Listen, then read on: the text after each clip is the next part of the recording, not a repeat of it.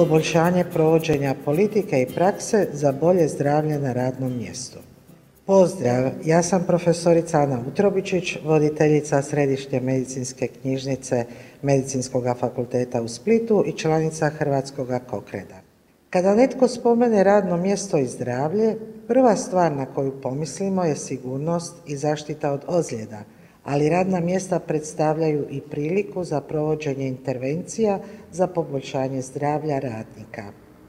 Luke Wolfenden sa sveučilišta Newcastle u Kellegenu u Australiji i suradnici proučili su u novom Kokrenovom sustavnom pregledu objavljenom u studenom 2018. godine kako se to može postići.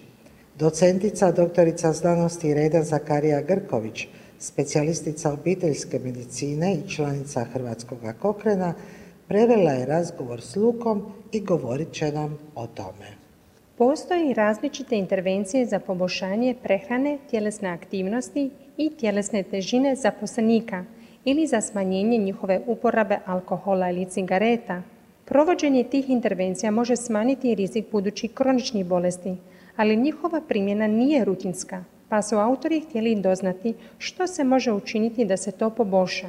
Nadali su se pronaći strategije koje bi mogle pomoći, naročito u smislu intervencije usredotočenih na prehranu, tjelesnu aktivnost, pretilost, cigarete ili alkohol, ali su se nažalost postojeći dokazi pokazali nedostatnim. Tražili su istraživanja koje su procijenila učinkovitost strategija poput izobrazbe, revizije, davanje povratnih informacija ili poticaja na dosljednost provođenja intervencija za poboljšanje zdravlja radnika. Uključili su randomizirana i nerandomizirana istraživanja. Strategije su mogle biti usmjerene na pravila i praksu radne sredine, na primjer promjene jelovnika u menzi ili uporaba vanjskih službi za poticati pozitivno ponašanje, poput davanja popusta zaposlenicima za članarinu u teretani. Nakon temeljitog pretraživanja literature pronađeno je šest istraživanja, četiri iz SAD-a i po jedno iz Brazila i Velike Britanije. Četiri su bila randomizirana istraživanja i testirali su multikomponentne strategije.